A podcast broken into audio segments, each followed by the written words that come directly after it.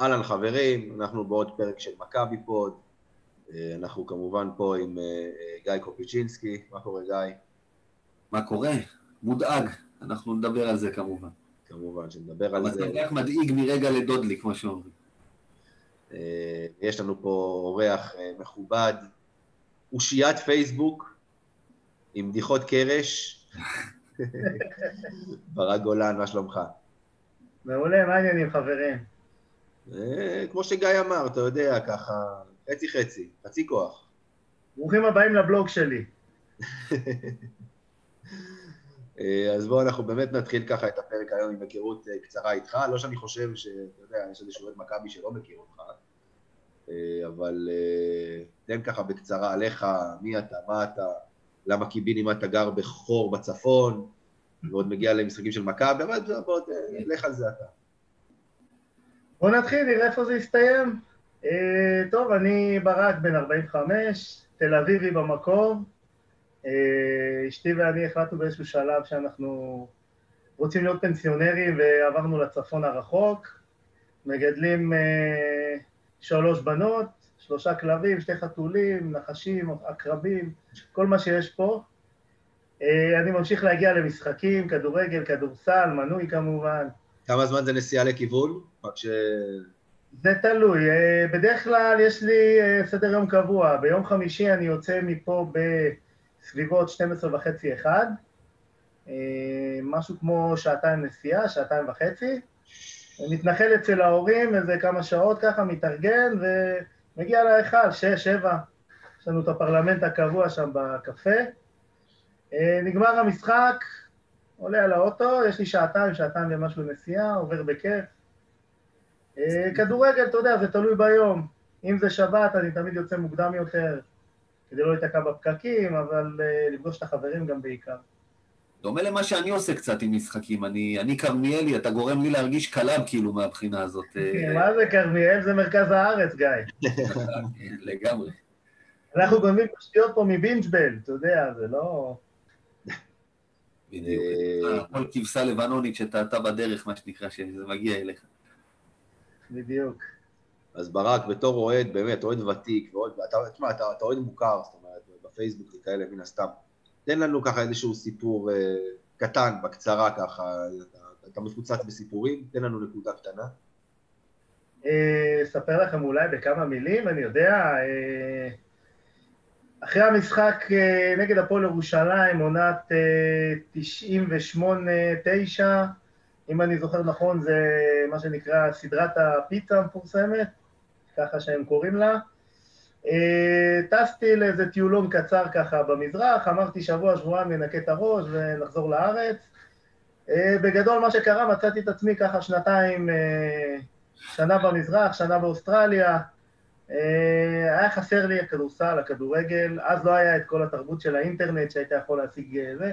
הייתי צריך לחכות חצי יום ולהיכנס ליהו ספורט, לקבל תוצאות וכאלה. לא אלאה אתכם בפרטים, מכבי עלו לפיינל פור בסוף אותה עונה, תפס אותי באוסטרליה, שבכלל התכוננתי לאולימפיאדה והייתי אמור לעבוד בקונסוליה שם, בסידני, וטסתי לניו זילנד ככה, לסגור איזה פינה של טיול ולחזור לאוסטרליה לעבודה, ופתאום מכבי עלו לפיינל פור, אתה יודע, זה הפתיע אותנו, פיינל פור ראשון אחרי עשר שנים, ונתתי מילה לאבא שלי, שאם מכבי עולים, אני בא לארץ. אבא שלי, איך שמכבי ניצחו, אבא שלי כבר עשית את הכרטיסים, עכשיו אני צריך להגיע ליוון. עוד לפני זה בכלל את התוצאה, הייתי באיזה אוטובוס בניו זילנד, עצרתי את כל הנוסעים, אמרתי להם שקרה משהו נורא בארץ ואני חייב לטלפן, אוטובוס בניו זילנדי מחכה לי שם ליד טלפון ציבורי, אני מתקשר הביתה, לא רצו להגיד לי תוצאה, אבל ברקע שמעתי את הצרחות, הבנתי, ככה, מה שנקרא, קיפלתי עניינים, ולא היו טיסות. קיצור, נאלצתי לטוס ביומיים דרך חצי מדינות ערב, מה שנקרא. טסתי מניו זילנד למלזיה, ממלזיה לקטר או לבחריין, מבחריין לעוד מדינה ערבית שהתחזיתי שם לפלסטיני, ובמטוס פייפר מירדן לארץ, נחתתי בארץ אחרי שנה ומשהו, הייתי פה שש שעות, אחרי שש שעות על המטוס ליוון, לסלוניקי, ישנתי שבוע רצוף, לא הצליחו להעיר אותי, קמתי למשחק, לשני המשחקים, זהו, אתה יודע, היה פתאום מרגש לראות את כל האוהדים, פעם ראשונה שראיתי את הקבוצה, כי שמעתי עליה רק, אתה יודע, בא, כל פעם פגשתי ישראלי, אמרתי לו, נו, איך מכבי? סיפר לי על אפמן ועל קומג'יס, וזה, אתה יודע, לעוד מרחוק זה מאוד קשה. שמע, צריך לומר שלהשיג כרטיסים אז לפיינל פור ההוא שהיה בסלוניקי, במה שפיני גרשון קרא לו אולם בית ספר, היה שמונת אלפים מקומות שם, אז זה לא היה פשוט, מכבי קיבלו אלפיים כרטיסים, זה לא כמו שאתה שיחקת שנה אחרי בפריז או במילאן או בזמנו, קחו עשרת אלפים כרטיסים, תבואו, רק תבואו. זה משלם להיות אוהד... לא פשוט להשיג כרטיס לדברים האלה. כן, אבא שלי יש לו הרבה קשרים במכבי, וגם לי, אתה יודע, אנחנו מנויים של המון שנים. רשמת את זה, אמיר? רשמתי, רשמתי, כן. הכל נרשם. קיבלנו ארבעה כרטיסים, ניצלנו אותם עד תום, מה שנקרא. זהו, הפיינל פור הבא היה יותר קצר, הייתי בהודו, טסתי מהודו לאוזבקיסטן, נתקעתי באוזבקיסטן, מאוזבקיסטן לפריז, הייתי שם איזה שלושה שבועות, לקחנו את הגביע, חזרתי לארץ, וסיימנו את הנדודים, עד הפיינל פור הבא. יפה, יפה. טוב, אנחנו רוצים לעבור עכשיו לחלק המקצועי של הפודקאסט, והנושא הראשון הוא נושא קצת כאוב, זאת אומרת, אנחנו העודים הישראלים ידועים כקצרי סבלנות. כבר התחילו כל מיני קריאות לפטר את יאניס. אותו מאמן שהגיע לפני שנה וחצי, הוציא אותנו מבור כל כך עמוק, עונה שעברה אין בכלל מה לדבר. ברק, מה אתה חושב על זה, על הקריאות האלה? בניגוד לחמש שנים האחרונות, אני חושב שיש למכבי מאמן מצוין, מהרמות הגבוהות ביותר, שגם מחובר רגשית ומקצועית לקבוצה ולמועדון.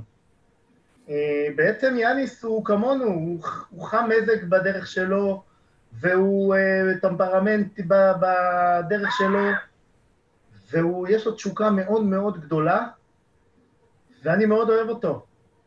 ואני חושב שאסור לנו בכלל לעלות על דל שפתנו את האפשרות שיאניס יעזור, כי אני לא רואה איזה שהן אופציות אה, בחוץ ככה שקורצות לנו ומחכות לנו, ואני גם לא חושב שיאניס הוא הבעיה של מכבי. אני חושב שהכלים שנתנו לו הם אה, כלים אה, קצרים מדי, ואני חושב שיש לנו מאמן מעולה, ואני סומך עליו בעיניים עצומות שהוא יוביל אותנו להישגים, אם רק ייתנו לו את המושכות ואת הכלים. תראה, אני אגיד לך משהו בעניין הזה. קודם כל, אני, אני אתחיל מהסוף של הדברים שממש לא צריך לפטר עכשיו את יאניס, בסדר? זה, נגיד את כל זה. אגב, יאניס מגיע ממקום שתרבות האוהדים וחוסר סבלנות שם לא פחות משלנו. ביוון התקשורת רוצחת אותך, שאתה בטח בקבוצות כאלה, איפה שהוא היה, אולימפיאקוס וכאלה שם, זה כל הזמן בפוקוס. אבל... בניגוד ברק למה שאמרת, אני חושב שגם עם הכלים שיש עכשיו אפשר לעשות יותר. אני חושב שכרגע, מבחינת מה שהולך העונה הזאת, ספרופולוס לא עושה עבודה טובה. מספיק לראות נגד אנדולו, דרגן בנדר במינוס עשרים נקודות שהוא על המגרש ועדיין קיבל עשרים דקות. ומבחינתי, אתה יודע, כבר שמעתי וויצ'יץ' קופה עליו, אני לא מכיר את יאניס כמו אחד שקופים עליו, ובתור התחלה, עד שבטח שעד שלא מוכח לי אחרת אחריות למי וכמה דקות על המגרש זה מאמן. קריס ג'ונס, לעומת זאת, שהיה פלוס עשר או פלוס שתים עשרה, בדקות שעל המגרש שיחק עשר דקות, בדקות שלא מכבי הייתה טובה יותר. זה דוגמה, אני חושב שהוא לא מנהל גם עם הכלים שיש. רכז בעיה כרגע, תרוצו, זה, זה מה שעשיתם שנה שעברה אחרי הפציעות, הקבוצה לא משיגה נקודות במתפרצות. הקבוצה תקועה, אותו היי פיק אנד רול כל הזמן, אז פה זה האחריות של מאמן, השנה בינתיים, כמו שיש לשחקנים עונות פחות טובות, אגב, יש למאמנים לפעמים עונות פחות טובות, כרגע זה נראה פחות טוב, ומה שהכי מדאיג אותי היה לראות את הפרצוף שלו אתמול אחרי המשחק באשדוד, זה נראה כמו בן אדם מיואש, ולא טוב לך שהמאמן שלך מיואש. תשמע, גיא, אני אגיד, אני אגיד לך משהו כאילו, בסופו של דבר, אם הסגל היה סגל חדש, אז תבוא ותגיד, משהו לא מסתדר. רוב הסגל נשאר, נכון שאם אנחנו מוצאים רגע את הפצועים, אז, אז כאילו, אז כן, אז, אז יש לך הרבה שחקנים חדשים באופן יחסי, כי יש לך שלושה שחקנים ותיקים פצועים. אבל אין שום סיבה שהתרגילים לא ילכו באותה צורה כמו שהלכו פעם קודמת. אנטר הוא אותו אנטר, סקוטי אותו סקוטי, אלייג'ה אותו אלייג'ה, דורסי אותו דורסי. אז משהו פה כנראה זה מעבר. אני לא יודע בדיוק מה. אתה יודע, כשהירחנו פה את רוי גלסטור, אז הוא אמר, היו, היו נסיבות מקלות. אולי עדיין יש, כל ההכנה לעונה, הכל, בנדר שהגיע לפה רק, באמצע, רק בתחילת ספטמבר, אה, סליחה, שהקבוצה התחילה להתאמן רק בתחילת ספטמבר, ורק באמצע ספטמבר, כולם יצאו, היו נסיבות מקלות, אולי עדיין יש. ועדיין, פה אני מסכים עם משהו שאמרת, הקבוצה צריכה לראות הרבה הרבה יותר טוב. בשלב הזה, כבר עברו כמה משחקים של היורוליג, כבר היו עוד שניים, שלושה משחקים. מה חשוב? שבעה משחקי יורוליג כבר מאחורינו, אתה יודע, הליגה לא תחכה לנו. לא, אז תשמע, אני לא, אני לא, לא, אני לא מאלה שחושבים שעכשיו אנחנו ב-שתיים חמש, אנחנו בבור, נגמרה העונה, גם תגובות כאלה כבר קיבלנו, וזה חרת, כי רק לפני שנתיים היית בבור של אחת שבע, נגיע את המשחק נגיע מהפלייאוף. הליגה עוד ארוכה. אני רואה גם שמשחק הפנים שלנו מאוד השתנה. אל תשכח שבשנה שעברה, כשעוד היה לך את בלק ואת אייסי, אז המשחק שלך היה שונה. אני, אני לא יודע אם יאניס סומך על זיזיץ' כמו שהוא סמך על אנטר ועל טריק, כי אני לא רואה שמכניסים לו מספיק כדורים פנימה.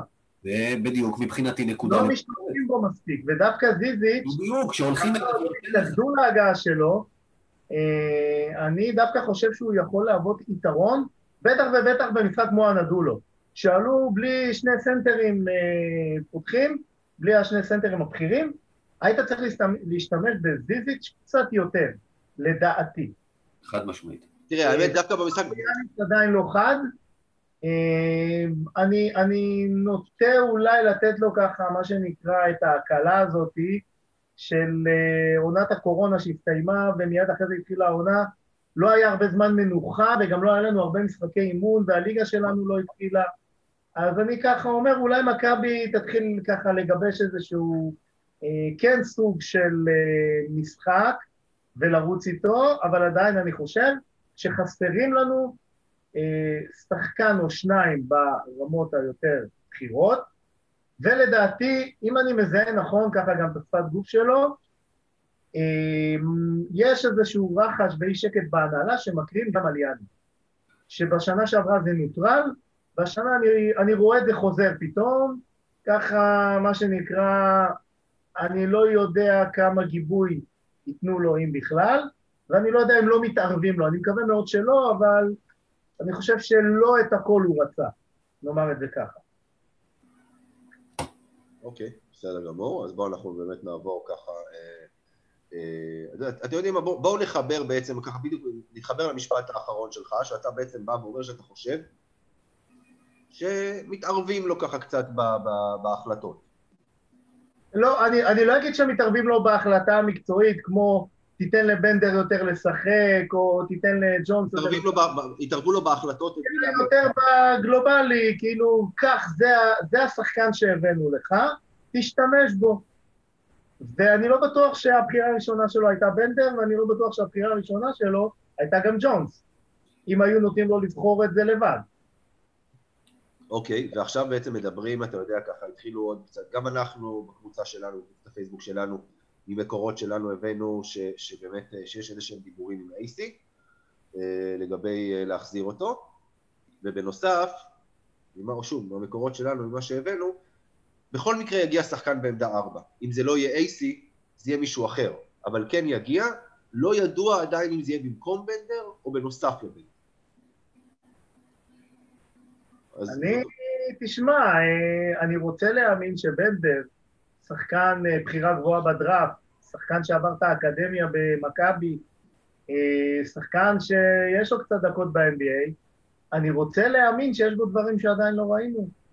ואני, אם הוא יישאר בקבוצה, ולאט לאט באמת ילך וישתפר וייתן את מה שהוא יודע, אני לא שולל כאילו שהוא יישאר, אבל אני חושב שצריך מסה קצת יותר רצינית. הוא לא יכול להיות שחקן מרכזי, בקיצור. בטח לא ביכולת שלו כרגע. נכון, אני חושב שיש לו חוסר ביטחון גם. ברור. מזל שאין קהל, כי הקהל היה הורג אותו. כאילו לא מזל, אבל בסיטואציה שנוצרה, אני אומר, לפחות אין לו את הלחץ מהקהל. אני חושב שאחד כמו אייסי, כשהוא בריא, ואני הייתי הולך איתו לכל מלחמה, אני אמרתי את זה גם בשנה שעברה, שעברנו את כל מכות הפציעות האלה, אייסי היחידי שככה בשיניים החזיק, ולמרות שלא הציג יכולת, אתה יודע, יוצא דופן, אני פשוט כל פעם שהוא היה למגרש, הייתי, הייתי רגוע. הבן אדם, אתה רואה שהוא לא מבטל. הוא רוצה. הוא מסוג השחקנים שיפול על הפרקט, ינשך עם השיניים, יעשה הכל, ואני רוצה אותו במכבי. אני, אם הוא קשיר, מבחינתי זה השחקן שהייתי מביא, אבל השאלה, השחקן שלא שיחק שמונה, תשעה חודשים, איך הוא? תשמע, אבל, אבל זו הנקודה פה, אתה יודע, מדברים על זה באמת, שהוא שיקח לו זמן לחזור לכושר, הוא לא שיחק הרבה חודשים, זה נכון. מצד שני, אייסי הוא לא שחקן שהוא מתבסס על היכולות uh, המקצועיות שלו. הוא לא איזה קלעי גדול, הוא לא איזה שחקן כדורסל אדיר. לא הביאו אותו, אני לא חושב שהביאו אותו כ- כדי שיהיה סקורר, כדי שיקלע עשרים נקודות במשחק. הביאו אותו, או שעוד פעם, התרומה שלו כרגע, זה היכול, היכול, הלחימה שלו, הרצון שלו. אתה יודע, סקוטי ואנטר לפני, לפני תחילת העונה, הודיעו בפירוש, אמרו בפירוש שהם רוצים שהוא יישאר. הוא לא שחקן כזה גדול מבחינת יכולת מקצועית. אז, אז ה, ה, אם הוא יחזור בכושר משחק, בכושר קליעה יותר טוב או פחות טוב, אני לא חושב שזה מה שיעשה את ההבדל. כן, אבל אתה יודע, לפעמים אישיות של שחקן, והדומיננטיות שלו והנשמה שלו, הרבה יותר גדולה מיכולת מקצועית.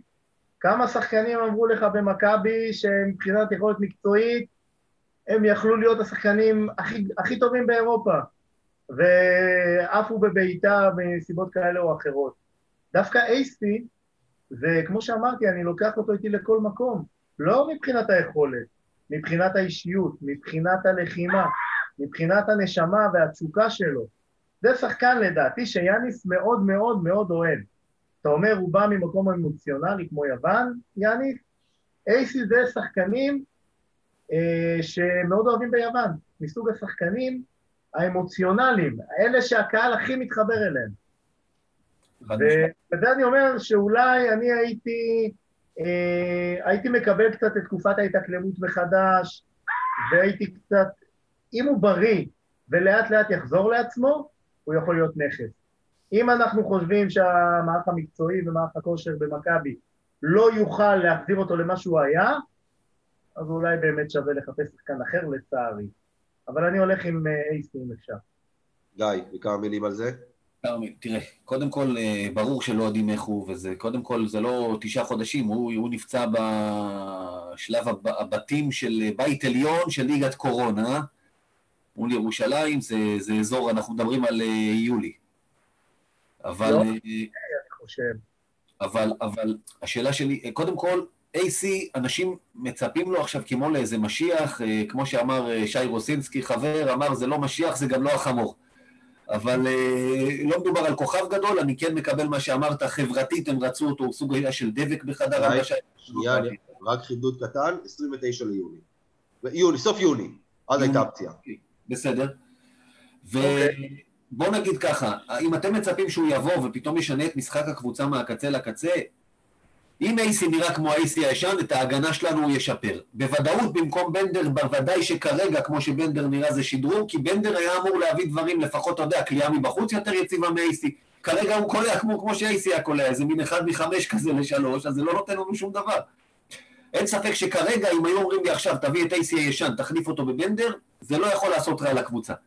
הוא ישתלב יותר טוב, כמו שאמרת, אנטר וסקוטי, שהוא חבר שלהם, ההגנה שלנו תראה יותר טוב. הכל יראה יותר טוב. זה יפתור לך את כל הבעיות שיש כרגע? התשובה היא כמובן שלא. אבל זה ישפר. אוקיי. אז אנחנו עכשיו נקפוץ כמה ימים אחורה. נקפוץ לאיסטנבול. מה? נקפוץ לאיסטנבול. נקפוץ לאיסטנבול, כן. בהמשך לטיול למסע העולמי שברק עשינו בתחילת הפרק. המשחק הסופר מרגיז הזה. עוד פספוס. עוד משחק שכבר היה אצלנו ביד וברח לנו.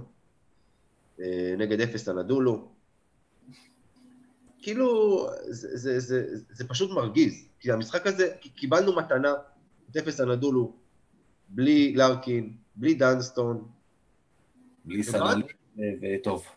בסדר, בוא. ואני כתבתי על זה אצלנו בקבוצה, בספק אומר, משחק וקולע עשרים, אשכרה שיחק וקלע עשרים, זאת אומרת עשרים עגול. בסדר, אבל זה תמיד ככה, תמיד, תמיד זה שבספק נגדנו הוא יהיה הכי טוב, לא משנה מי זה יהיה, גם זה יהיה אפסנאי. אגב, פלייס כמו בובואה, השחקנים שרואים אותנו, פלייס הופך לשקיל אוניל, ובובואה הופך לקובי בריינט, וזה זה פשוט מדהים, כל פעם שהם רואים אותך, אגב, זה מוכח במספרים, בובואה למשל מרים יותר, באזור השש נקודות יותר נגד מכבי תל אביב בממוצעים שלו, דו ספרתי כל הזמן, בכל תשע הופעות שלו נגד... לא השכח לפני שתי עונות, או שלוש עונות, אני לא זוכר, בעונה שאפס אנדולו סיימו אחרון, סיימו אחרונים ביורוליג, הם הגיעו ליד אליהו, והוא פירק לנו את הצורה, הוא ניצח אותנו לבד, לבד. תשמע, הבעיה היא אחרת, הנה, ושוב, אנחנו ניגע במה שזה, אריאל וייסברג כתב על זה מאוד יפה, משהו קורה למכבי תל אביב השנה, במאני טיים, במשחקים צמודים, למשל בריבאונד, מכבי קבוצת הריבאונד השנייה ביורוליג כרגע, אתה מבין שאתה שתיים חמש עם זה שאתה לוקח כמעט יותר ריבאונדים מכל דבר אחר, זה פסיכי, מכל אחד אחר. ורואים איך יש נפילה בריבאונד לעומת היריב בתוך הרבע האחרון. ברבע האחרון אתה פתאום בפיגור של זה משהו כמו עשרה ריבאונדים, משהו משוגע. אתה פתאום לא לוקח את הכדורים, הם בורחים, זה, זה עניין מאוד מנטלי. אתה, נגד פנרבחצ'ה לא קלענו ולא פגענו בכלום. באת לאיסטנבול, קלעת תשעים נקודות, עדיין מצאת דרך להפסיד. זה פשוט מדהים איך אתה מוצא את הדרכים היצירתיות האלה, להפסיד משחקים כאלה. כמו שאמרת, קיבלת מצב נוח, נכון. יש שם מספיק שחקנים טובים לקבוצה, גם בלי לרקין ודנסטום, זה קבוצה שנלחמת על ההצלבה. אבל עדיין, היא מאבדת את השחקנים, את הרכז המרכזי, את הסנטר המרכזי, זה לא יעזור, זה פוגע בשטף של המשחק שלה. ראו את זה, מכבי תל אביב, אתה יודע, אחרי הפתיחה המזעזעת, השתלטה שם על המשחק, ואתה באותו רגע מרגיש שזה לגמרי בשליטה שלך, כי הם נראים עובדי עצות, ואתה מחזיר אותם, כל פעם מחדש. עלית אחרי שלוש עשרה שלוש, אחת עשרה אפס, ל-עשרים ושתיים שמונה עשרה לטובתך, תוך שנייה, חטפת סל מטופה, שיבדת כדור, חטפת מתפרץ. כל פעם זה קרה, כל פעם שהיה לך איזה מיני מומנטום, בתוך הרבע השלישי פתחת פער והוא בורח. פתחת את הרבע האחרון, רבעים אחרונים אגב השנה, כל פעם מחדש אנחנו מפסידים אותם. כל משחק, גם את אלה שניצחנו, נגד אלבה כמעט ברח לנו המשחק בגלל רבע האחרון מזעזע, ונגד חינקי, היית צריך להפסיד אם הם לא היו יותר טיפשים ממך בסוף בגלל רבע האחרון מזעזע. כמו שאמרת, זה מתחיל להראות על איזושהי בעיה מנטלית אולי. חוסר ביטחון. משחק שאתה קולע חמש עשרה שלשות ב-ארבעים ושבע אחוז כמעט, אתה מפסיד, אתה יודע, אתה אומר מה הולך פה. זה כי הקבוצה השנייה קלה, גם קלה. זה לא ש... זה משהו שהולך ונבנה, אתה רואה שפתאום השחקנים מתחילים באיזשהו מקום קצת לחשוש. המהלך האחרון נגד אנדולו, תקשיב, ונטו זה פסיכולוגי. הם כבר חשבו על הסל ועל הריצה, במקום לחשוב איך אני עובר את החצי. אסור לך להוריד עיניים מהכדור, אסור לך, בטח בקרב כל כך צמוד, אתה צריך להיות הכי חד, לעלות חד ומדויק. העיבוד הזה היה דבילי לחלוטין, אבל בוא נגיד ככה, לא זה מה שגמר את המשחק. לא, אבל תראה, שני פוזיישנים... אפס היו קולים, עם אפס... שני פוזיישנים אחרונים, במשחק הזה לא הגעת לזריקה. פעם אחת עיבוד ופעם שנייה הוא חטף חסימה על הפנים, כי הוא רץ על שלושה שחקנים במקום להעביר כדור. נכון. מייק ג'ורדן היה מוסר את זה במצב כזה. נכון, לא, מהבחינה הזו כן, כן ברק. אתה קולע את הסל הזה לצורך העניין, מנתח את המשחק, אתה כבר מתחיל לדבר על מומנטום חיובי. עכשיו אנחנו עדיין תקועים על זה שיש לנו מומנטום שלילי. וחבל, גם אם אתה לא טוב, תנתח את המשחק, וקודם תרגיע את המערכת. וזה מה שלא קרה לצערי. מכבי קרסה בשניות הסיום, כמו שהיא קרסה ב... חמש או שבע המשחקים האחרונים שלנו ביורוליג. וזה מראה, אני לא יודע, אני חושב שהשחקנים מתחילים אה, לאבד את הביטחון שלהם. ופה צריך לקום המאמן ו- ולעשות לזה איזשהו ברקס, לעבוד איתם אולי קצת על מנטלית. תרגילים אנחנו יודעים, כולנו שחקני כדורסל, בואו נעבוד גם על משהו שהוא קצת מעבר לכדורסל. להשיב להם את הביטחון. ואתה יודע מה, לא ביטחון, לא יכולת. יש לך בשני ילדים ככה בסגל. תריץ אותם, תן להם שחק. לא במשחק הזה נגד אנדולו ודאי, אתה לא מתכוון. לא במשחק נגד אנדולו בליגה. שאגב, אני את הליגה במאמר מוסגר, אני בכלל לא רוצה. אני לא רוצה את הליגה הזו. מבחינתי, אם זה תלוי בי, אני אמרתי את זה כבר בפיינל פור הראשון נגד ירושלים, לקום וללכת. תשאיר את הכוח אצלך, אחרי שתיים, שלוש עונות, תאמין לי, הם יחזירו עם כל התנאים שאתה רוצה. כן, אבל אתה צריך עוד מסגרת. בוא, אתה יודע. אחת, אז בואו נעלה עם הנוער ונראה להם בעצם מה אנחנו חושבים על הליגה. מקום שלא מכבד אותך ולא רוצה אותך. ליגה. אני לא רוצה להיות בו. בגדול, עוד פעם, אני חושב שמכבי צריכה עוד מסגרת בנוסף ליורוליג. זה היה, כל כך הרבה מסגרות ישמחו לקבל אותך. הליגה הבלקנית שלקחה את כולם, תיקח להם אותך, כן. אתה צחק שם נגד אותם קבוצות בסוף, אתה ראית מה קורה. כן, אבל במסגרת אחרת, אולי התנאים שם יותר טובים. חוק רוסי לא, בוודאות אגב, אתה שם לא צריך חוק רוסי. ושם הם... שם אתה נחשב מאחת הקבוצות הבחירות של אירופה, אז יכבדו אותך גם. בליגה הבלקנית. אוקיי, אז בואו ככה נדבר עכשיו בכמה מילים על שני המשחקים במסגרת המקומית, שני משחקים כאילו בארץ שהיו לנו, הניצחון על אילת וה... הניצחון הזה, הניצחון הזה על אשדוד, בגביע. כאילו, אתה יודע, אנשים כבר, עוד פעם, אחרי המשחק אתמול, יש הרבה מאוד ביקורות וסופר לגיטימיות. מצד שני, אתה יודע, כאילו, שיחקת בלי סקוטי, שיחקת בלי אנטר, אתה יודע, היריבה היא כזה, זה כאילו חצי כוח, זה מכבי שיחקו רק לפני, שיחקו בחמישי, שיחקו בשבת, שחקים, שיחקו אתמול, שחקים ביום חמישי, מה לא? שיחקת עם מה שיחקת? שחק עם לא יודע מה, איתי ואיתך, רבק, שיחקת מול קבוצה עם זר אחד מלאומית, מספיק, זה כבר... אבל יש שני זרים. אני לא מתרגש מהמשחקים האלה, לא... ויש להם את פישון. כן. אני לא מתרגש מהמשחקים האלה, המשחקים האלה מבחינתי, שוב, תן לנוער לשחק, תעשה שם כל מיני ניסויים, מה יקרה, נפסיד, נפסיד את הגביע? אתה לא מוכן להפסיד גביע, שלוש שנים נפסיד את הגביע. תיזו תערוק אותי, אבל אני מוכן לחיות עם זה, שנגדל את דורי סער ונפסיד גביע, אבל בעוד שנתיים יהיה לי עוד סוג של עבדיה או עומרי קספי. תשמע, בוא נגיד ככה. זה שמונה המשחקים בליגה הבלתי נגמרת שלנו כדי לעשות את זה. לא בגביע. אם אתה... תשמע, ברק, ברק, אני אגיד לך משהו. אצלך זה זריקת עידוד פסיכולוגית דרך המקומות האלה, ומה שזה עשה אתמול זה רק עשה יותר גרוע. אמרתי, הפרצוף של יאניס אתמול, תקשיב, זה נראה כמו בן אדם שלא מגיע לחנוכה. אתה יודע, יווני לחנוכה והכל, ואחרי השלט שהיה בעונה שעברה, אתה יודע, אנחנו מדברים, ברק, הנה, אתה גם מהכדורגל והכל, קפץ לי, אתה יודע, בפי, הפייסבוק משתף לך זיכרונות. בדיוק השבוע, תחילת שבוע, קפץ לי זיכרון מלפני שנה שאני העליתי פוסט, שמונה משחקים בשבועיים, חמישה כדורסל, שלושה כדורגל, שמונה ניצחונות וכולם חלקים, אף אחד אפילו לא קרוב. תראה איזה תקופה שונה. אתה מבין מה אנחנו מדברים? אנחנו בתקופה אחרת, גיא, תקופת הקורונה זה, זה משהו אחר לגמרי. השנה הזאת קצת פחות מוצלחת מכל הכיוונים, אז אני לא יודע, גם בכדורגל, טוב, זה כבר מקום אחר לדבר עליו, גם בכדורגל אנחנו לא כל כך פוגעים, גם בכדורגל אנחנו לא פוגעים, אבל המסגרת המקומית, מאז שהתחילו כל החוקים נגד מכבי, פחות מעניינת אותי. בוא נאמר את זה ככה, אם פעם הייתי יושב ורואה משחקים של נהריה בכל מיני מפעלים אירופאיים, או... או ראשון או זה, או משחקים בתוך הליגה, גם ליגה לאומית, הייתי לפעמים יושב רואה, זה כבר לא מעניין אותי. מעניין אותי דבר אחד, להיראות, לזכור שאנחנו מכבי, ובמשחקים כאלה, לצלוח אותם, אתה יודע, אני לא מדבר עכשיו, לא מעניין הפרש, שיהיה עשרים, שיהיה חמש עשרה. צריך לצלוח את המשחקים האלה בצורה שזה יהיה חלק, ושהשחקנים יקבלו איזשהו ביטחון. מה שקרה אתמול לא אמור לקרות מול קבוצת ליגה לאומית, בשלב כזה כבר של העונה, זה לא הטרום עונה כבר. רגע, רגע, שנייה, שנייה, גיא, מה זה שלב כזה של העונה? בשלב שקפצת כמה? עשרה משחקים הרצת. אבל שנייה, שנייה, שנייה. ביורוליג זה לא אותו סגל בכלל של הליגה. לא אותו סגל, לא קרוב אפילו. במיוחד שיש לך את שלושת הפצועים. זה לא אותו סגל, זה לא אותה קבוצה שמשחקת בכלל. ההשוואה פה היא בכלל לא רלוונטית. ועוד פעם, לא שאני מגבה את מה שקרה שם אתמול, כי הם נראו קטסטרופה. קטסטרופה. אבל בסופו של דבר המשחקים האלה, אגב, ברק, אני בדעה שלך, כן, צריך לבעוט את הליגה הזו מכל המדרגות ושיקפצו לנו.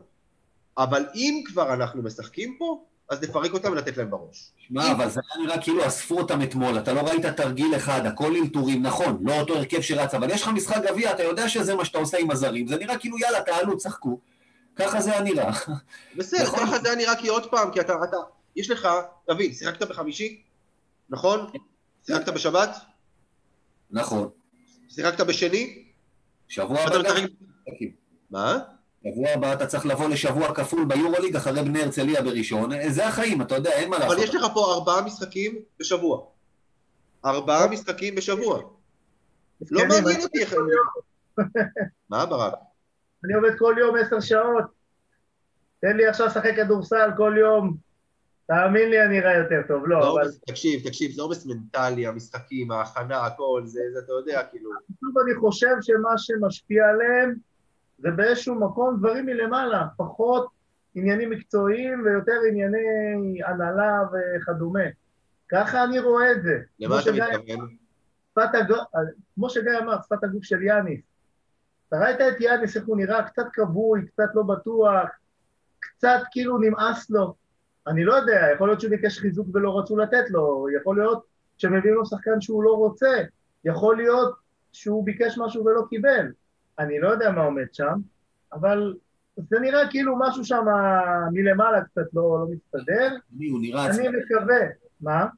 הוא נראה עצבני ביום שבת לפני אלת, ואת זה אני לא הספקתי לראות, אני הצטרפתי מאוחר למשחק, ויקירת הפוד, יפה אייזנמן, סבא את תשומת ליבי לזה השבוע, שלחה לנו, שלחה לי איזה קטע שהוא מתפוצץ על המראיינת בהתחלה, שהיא שאלה אותו משהו על אומס מנטלי ועל בעיות, והוא פשוט התחיל לצעוק עליה שם בצורה, אתה יודע, מאוד לא אופיינית, הוא מאוד מסתחבק עם התקשורת, הם מאוד מחבקים אותו עד עכשיו. כן, זה נראה שמשהו לא טוב עובר עליו, אני לא יודע מה... הטענות שלו הן גם נגד המנהלת וכדומה, נגד האיגוד, על המשחקים הקרובים שלא מקלים על מכבי. בוא, עוד פעם, אנחנו ארבעה משחקים, ארבעה משחקים לשבוע, והדוגמה הכי טובה להתנהלות ההזויה פה, זה שגביע ווינר, שאמור להיות טורניר הכנה, הגמר שלו נקבע לאמצע, בואו, אז בואו נתקדם עליו. בואו נתקדם עליו מהפתיחה הזו. אני רק רוצה להגיד לכם, שמשחקים שמתחילים לפני שמונה, אני נותן לבנות שלי לשבת איתי ולראות את המשחק. ואתמול הם ככה נורא התרגשו, התקלחו, באו, ישבו, ואחרי כמה דקות הם כזה, אני חושב שהם קצת פחות העריכו אותי.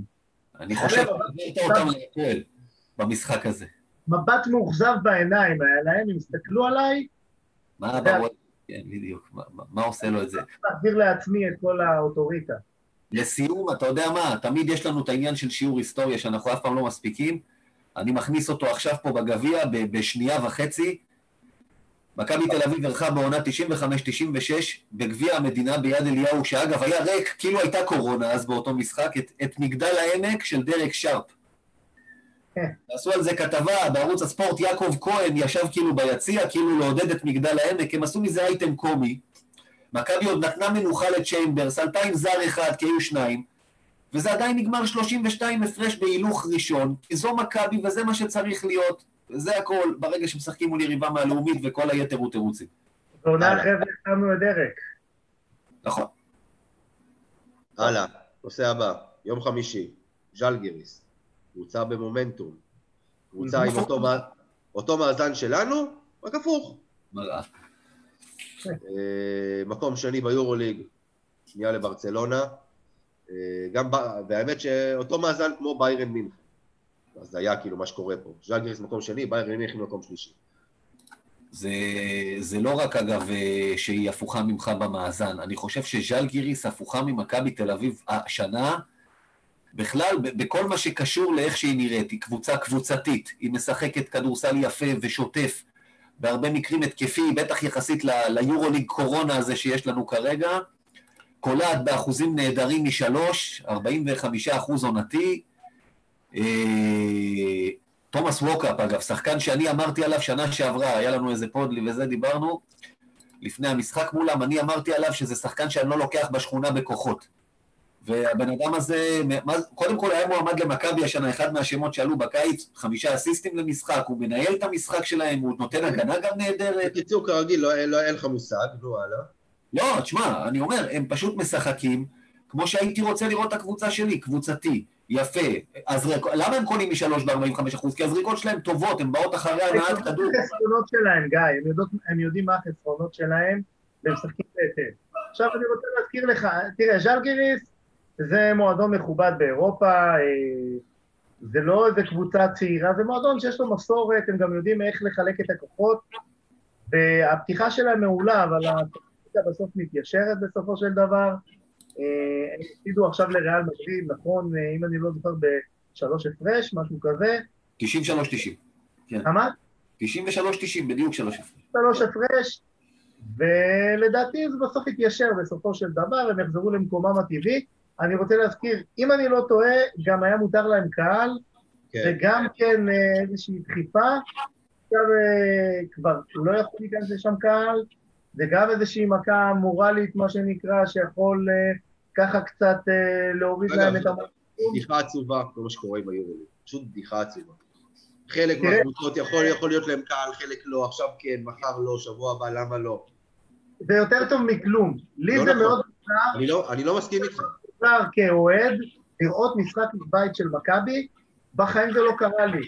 היו שני משחקים, אה, אני לא. הפעם ראיתי משחק של מכבי ביורוליג, זה היה לפני ארבע עונות, זה היה נגד פנר לדעתי, וניצחנו את פנר שהייתה אז אה, במקום הראשון עם אומרדוביץ', משחק ראשון בחיים שראיתי בטלוויזיה, לא ידעתי איך לאכול את זה.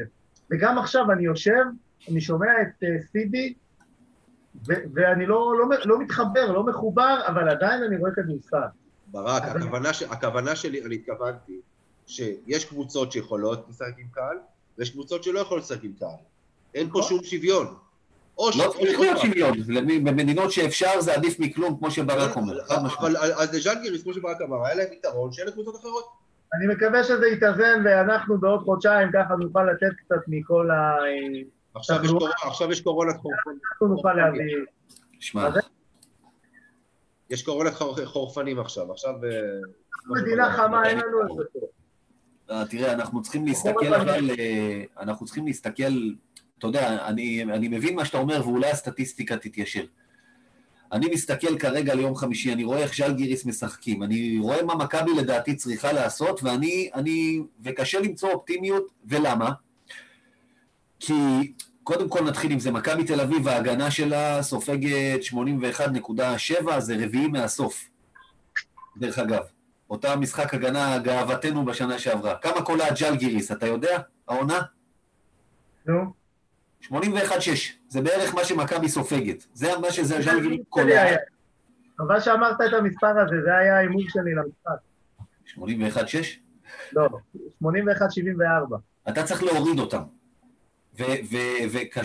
או להעלות את עצמך, מכבי קולעת שבעים ותשע נקודות למשחק. ז'אלגיריס אגב סופגת שבעים ושבע, זה אומר שלדעתי איך שאני רואה מפתח, מכבי תל אביב, ואמיר תמיד אומר את זה, אני יודע שאנחנו אומרים את זה, מכבי אגב לא עושה את זה, חייבת לרוץ, חייבת להעלות את הסקור שלה, קודם כל להימנע ממשחק צמוד, כי לא הולך לנו איתם, ולז'אלגיריס אגב כן הולך ממשחקים צמודים השנה.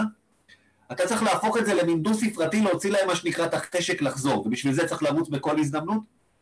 בשביל זה אגב צריך לראות, וכשיש כבר התקפה מסודרת, דחוף את הכדורים פנימה, לז'יז'יץ' קודם כל, אם אנטר ישחק, אנחנו שמענו הבוקר שהוא בספק, על המכה הזאת בראש. חייב להכניס לז'יז'יץ' כדורים. איפה הבעיה? שלז'אלגיריס יש גם את הגופות האלה בפנים, לשים את הגוף וגם למנוע ממך את הכדורים פנימה. יש את לוברן ויש את, את גרינו ויש את נייג'ל הייז, יש שם, יש שם שחקנים שיש להם בשר, את ינקונס שכאילו, אתה יודע, יש להם מי שיודע לשים את הגוף. אנחנו, אני, לכן אני אומר, אני מסתכל מה אנחנו צריכים לעשות ולא מוצא מאיפה לעשות את זה. העניין פה עוד פעם, כמו שאתה אמרת, קודם כל, וזה לא יעזור, ואני כל הזמן אומר את זה כבר שלוש שנים, מכבי צריכה לרוץ, על זה צריך להתבסס למשחק, המשחק שלה. בטח שאין לך רכז, עזוב, שאין רכז, אתה חייב לרוץ. גם כשיש רכז, זה לא רלוונטי, כשיש לך אפשרות לצאת, לעשות נקודות קלות, אתה יוצא ועושה נקודות קלות. לא משנה אם יש לך רכז או אין לך רכז.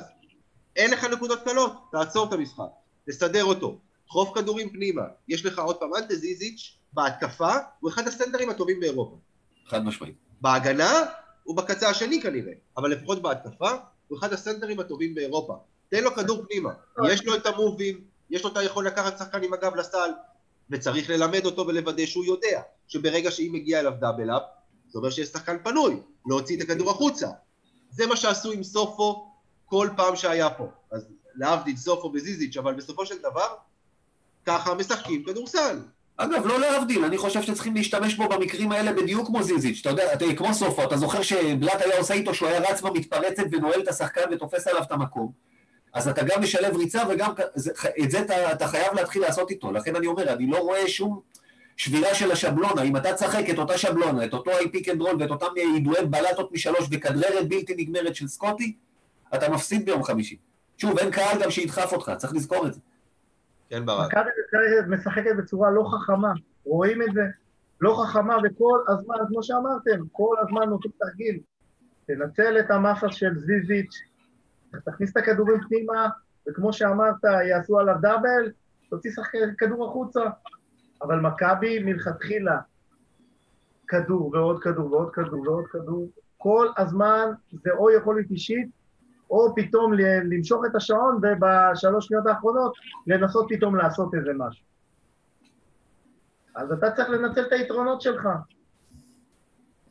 ובסדר, עוד פעם, אם מכבי, בוא נגיד ככה, מכבי צריכה לרוץ, אם מכבי רצה ומשיגה את ה-עשרים עשרים ושתיים נקודות בתקופה התפרצת, מכבי יצאה אותו משחק.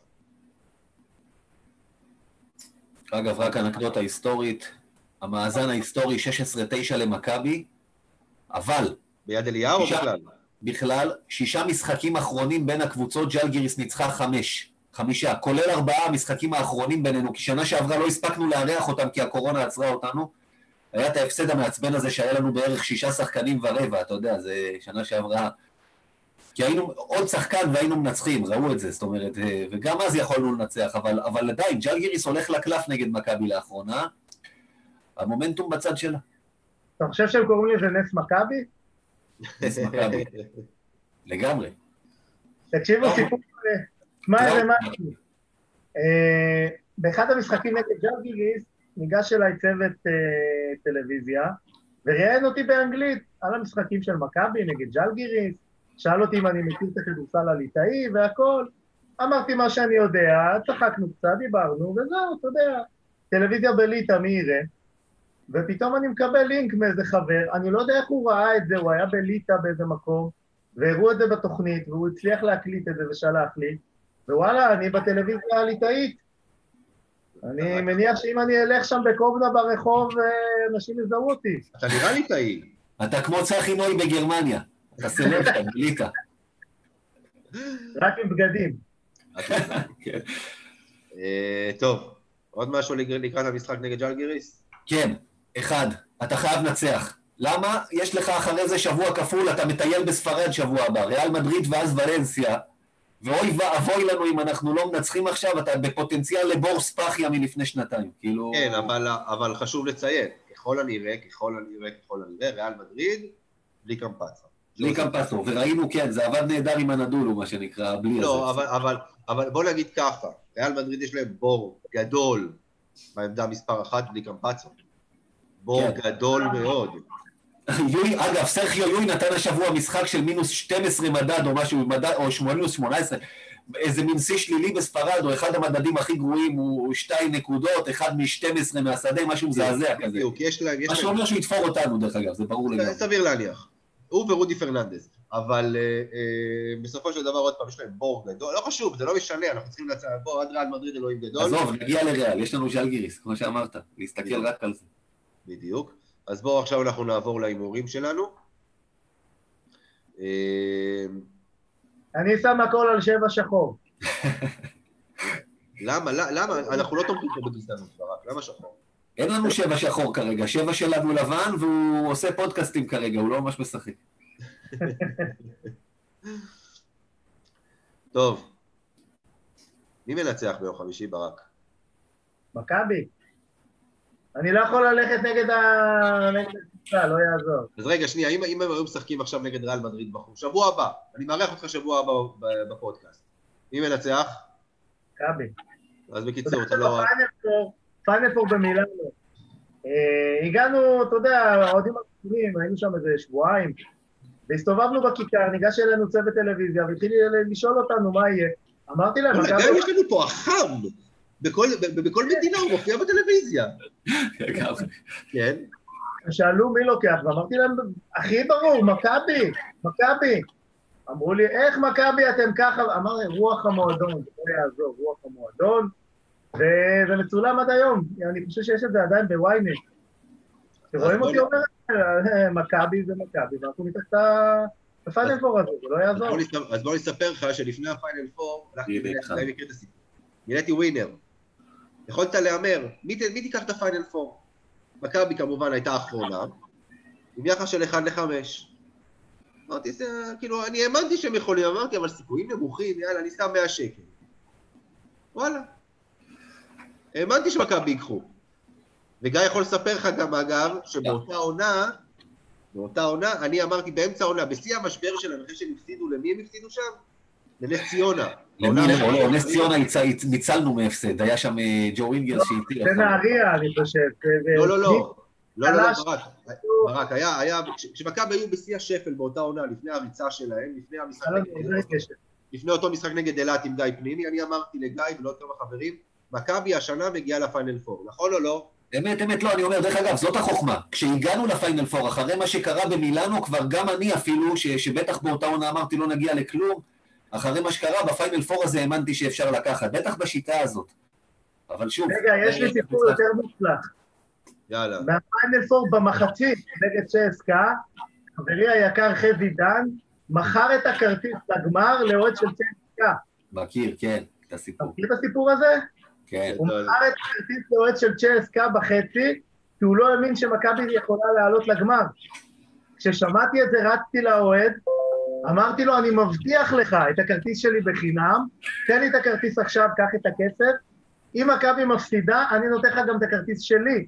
בחינם, הוא התחיל לצחוק עליי, אמרתי לו, אנחנו מכבי, אמרתי לו, נס מילאנו ונס ז'לגיריס, והלכתי איתו אחורה, שנים אחורה, לפני נס ז'לגיריס עוד, ובסוף המשחק ניגשתי אליו, וקבענו שאם מכבי מפסידה, הוא מקבל את הכרטיסים שלי בחינם, אם מכבי מנצחת, הוא מוכר לי את הכרטיס. כשנגמר המשחק, רצתי אליו, וזה היה כמו לדבר עם מופעים, הוא פשוט היה באלם, הוא הסתכל עליי, הוא לא הצליח לדבר, ככה כל האוהדים שלהם היו. הוא נתן לי את הכרטיס שלו, הוא פשוט נתן לי את הכרטיס, הוא לא האמין. נתן, חטפת לו כי הוא היה באלם, לא משנה כרגע העובדות. קרו במילאנו כל כך הרבה דברים, אבל... מה שקרה במילאנו נשאר במילאנו. כן, החבר... אנחנו באימורים על מי נצליח ביום חמישי. נשתה בינינו, זה היה משהו של... התפרצות רגעית, ולא באמת רציתי את זה. חשבתי שאני פרפתים אנשים שלא הכרתי אחרי הזמן. אבל זה אולי למקום אחר. זה בפעם הבאה, אנחנו נארח אותך, יש לך סיפורים. נראה, נעשה פינה, כל פרק נעשה פינה. שעת סיפור. אני חושב פיצי פיצות זה עליי, זה הדמות שלי. ניתן לו פינה בקבוצה, סיפורי ברק או משהו, אתה יודע, נחליט את זה משהו, זה גם... גיא. חייבים לנצח, נכון? אז מפסידים. שאלתי מה אנחנו חייבים, שאלתי מה יקרה בסוף. אז הנה אמרתי, מפסידים, חמש לז'לגיריס. אמרתי, האווירה בקבוצה וכל האווירה והפרצוף של יאניס לא נראים לי. לא, לא, שמונים ואחת שבעים וארבע מכבי, ואני הולך על בנדר תשע עשרה נקודות. נראה לי שתלת משהו מקולקל שם ליד החלון שלך, ברק.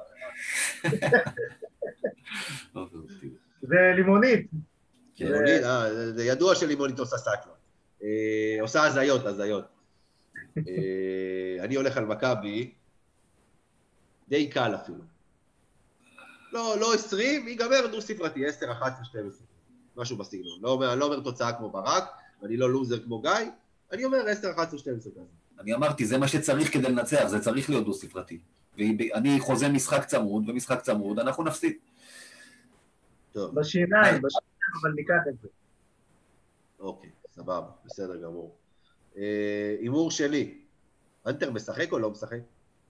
סתם, זה לא באמת אימור שתכננו בראש, אבל אתה יודע ככה, אם כבר, עם מה שיצאנו היום. משחק או לא משחק? האמת, היום בבוקר, חברי היקר שי, שהזכרתם אותו מקודם, שלח לי הודעה וכתב לי, הוא כתב, שהוא הראה לי את הכתבה שאנטר בספק למשחק, ושאל אותי אם הכל זה כתוצאה מפגיעת ראש. אז עניתי לו שאני חושב שהפגיעת ראש היא לא שלו, אלא של מישהו במערכת. לא יכול להיות דבר כזה, הוא יעדר מהמשחק נגד זלגיריס, ואולי יש שם דברים מעבר, ואולי זה מסוג הדברים שקצת מרגיזים את יאניס. אם אנחנו סוגרים את המעגל הזה, לא יכול להיות שעל פגיעת ראש שחקן יעדר נגד ז'לגיריס, ואתה אומר את זה עוד יומיים לפני. לא, אבל לא בטוח שהוא יעדר עדיין. לא בטוח, אין בכלל דיבור על זה, אה, לדעתי, לא יכול להיות ששחקן שנפגע בראש ביום אה, חמישי הקודם, שבוע נהדר בגלל פגיעת ראש. לא, לא רואה את זה קורה, לא... בלי שהקבוצה יודעת להגיד לך את זה מראש, שבדקו אותו, וזה בדיוק מה שאמרתי לך, מה אמרתי לך לפני השידור, לפני שזה שהתכתבנו ככה בוואטסאפ, משהו שם מוזר מאוד. מאוד. טוב, אני חושב שהוא כן ישחק, גיא.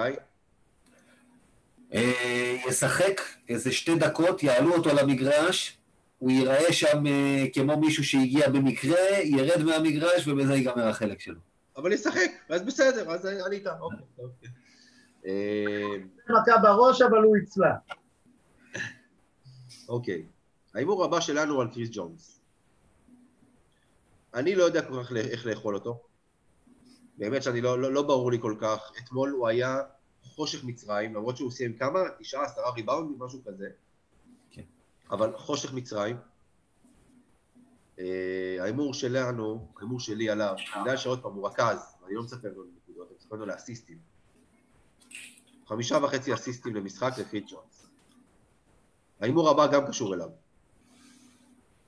אנדר או אובר. שמע, זה, זה איזשהו מפתח שאתה יודע מה, אם הוא עושה את זה, הסיכוי שלך לנצח מאוד עולה שוב, הוא משחק מול רוקאפ, אני הייתי... חשבתי בדיוק על מצ'אפ ביניהם, אגב, קריס ג'ונס יש לו שלושה וחצי אסיסטים למשחק ביורוליג. שוב, ביורוליג, אני אומר, הוא עד עכשיו ביורוליג שהכדור אצלו, זה המשחק של מכבי נראה יותר טוב. אתמול זה לא היה רכז, אתמול כל אחד לקח כדור, הלך להציל את המולדת, וגם הוא עשה את זה, אני לא חושב שהוא ישחק ככה ביורוליג. וואו, אתה יודע מה, אני הולך על אזור החמישה אסיסטים, אבל אתה אמרת חמישה וחצי, זה אנדר קטן, חמישה בדיוק. ברק. קיבלתי הודעה ממכבי שיש היום זום עם דני עבדיה. כן, יש זום, לאיתן. תראה, אני עושה רושם שהשחקנים לא סומכים על ג'ונס ב-מאה אחוז. אני לא יודע, למרות שאני ראיתי ממנו דברים יפים, ראיתי אליופים, ראיתי אסיסטים, ראיתי ריבאונדים, אבל אני חושב שזו פריבילגיה גדולה מדי למכבי לקחת שחקן... ברמה כזו, להיות הרכז הפותח. אני חושב שמכבי היו צריכים להשקיע את הכסף בשחקן אחר, אבל כל עוד הוא בקבוצה, תן לו את הביטחון, תעלה אותו, תן לו לשחק.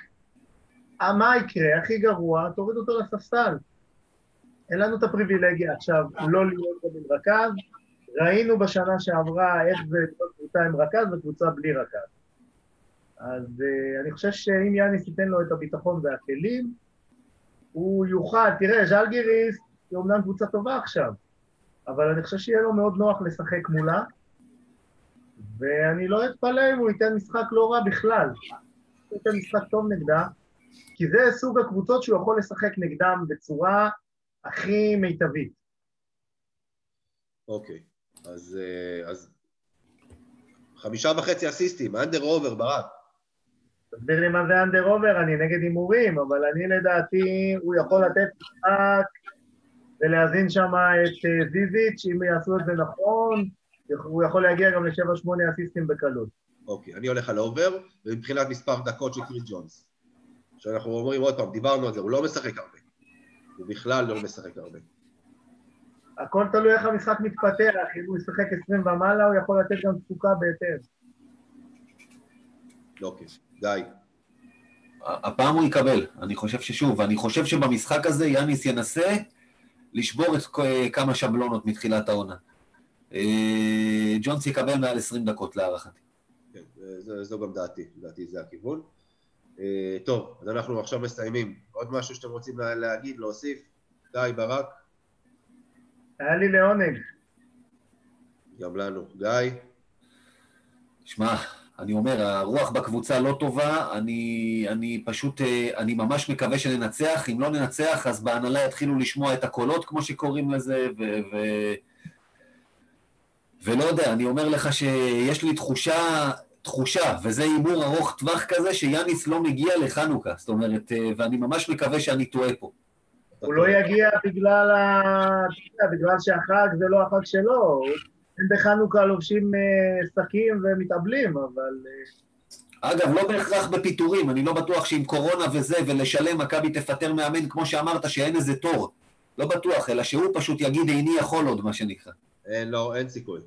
אתה חושב שאתמול מה שהיה שם עם ארז, זה היה חפופה? כן, אה? תשאיר את הטלפון פתוח, סגור אותו בשתיים בלילה, אל תפתח אותו. עד עשרים ושבע. כן. אני חושב שיאניס זה מאמן שמתאים למכבי, אני מקווה ומאמין שיקבל את מלוא הגיבוי ואת מלוא הכלים כדי להתמודד עם הסיטואציה עכשיו. בוא נלך כמה חודשים מודדים אחורה, עוד פעם, בסדר, לא מה זה מודדים בעצם, במרץ הפסיקו את היורוליג, נכון? כן, ב-שלושה במרץ היה המשחק האחרון נגד אנדולו, וזו היה הפעם האחרונה שהייתי בתל אביב. נכון, אתה לא מפסיד הרבה. באמת, אתה יודע, יש את הסרטונים, איזה גם אחד, מישהו מחברי הקבוצה שלנו בפייסבוק, העלה את הסרטון, כמה שהקהל אהב את יאניס. יש פה חיבור באמת, שעוד פעם, מאז ימי פיני גרשון לא היה. באמת שלא היה. אני לא חושב שהוא ילך לאנשהו, כי עוד פעם צריך לקחת את העונה הזו, את כל העונה הזו צריך לקחת לרמות מוגבל. אין מה לעשות. הכל מתנהל הפוך, לא צריך לחרוץ גורלות, צריך לקוות שהחיסון יגיע מהר, ושאפשר יהיה לחזור פה לשגרה, גם מבחינת קהל, גם מבחינת התנהלות. אני חושב שאז הדברים כבר יראו בצורה שונה. אמן. אז ברק גולן, תודה רבה. תודה רבה. תמשיך לגדל שם את הלימונית. גיא קופיצ'ינסקי, המון המון תודה. רגע, לגבי תשלום, עם מי אני סוגר? גיא, גיא, גיא, גיא. נעביר אותה למפיקה שלנו מיד אחר כך. גיא, גיא, דבר עם גיא על הכסף. סליחה על הנזק בחדר העיכוב. התקרתי מכל הסושי והאלכוהול שהיה שם. כן, שמע עוד, אנשים ייקחו את זה ברצינות. כן, בוא, בוא, עזוב, אל... למי היה מצפה שמי, אתה יודע, קהל וזה, יש לכם אולפנים במייאמי ו... וכל האושר והפאר הזה, כל הכבוד. כן. די, די, די, תמשיך. חכה בחוץ, תכף מגיע המסוק, הוא ייקח אותך... הפייס כבר שם. יאללה חברים, תודה רבה לכולם. תודה רבה לכולם, ויאללה מכבי. חבר'ה, היה לי ממש כיף.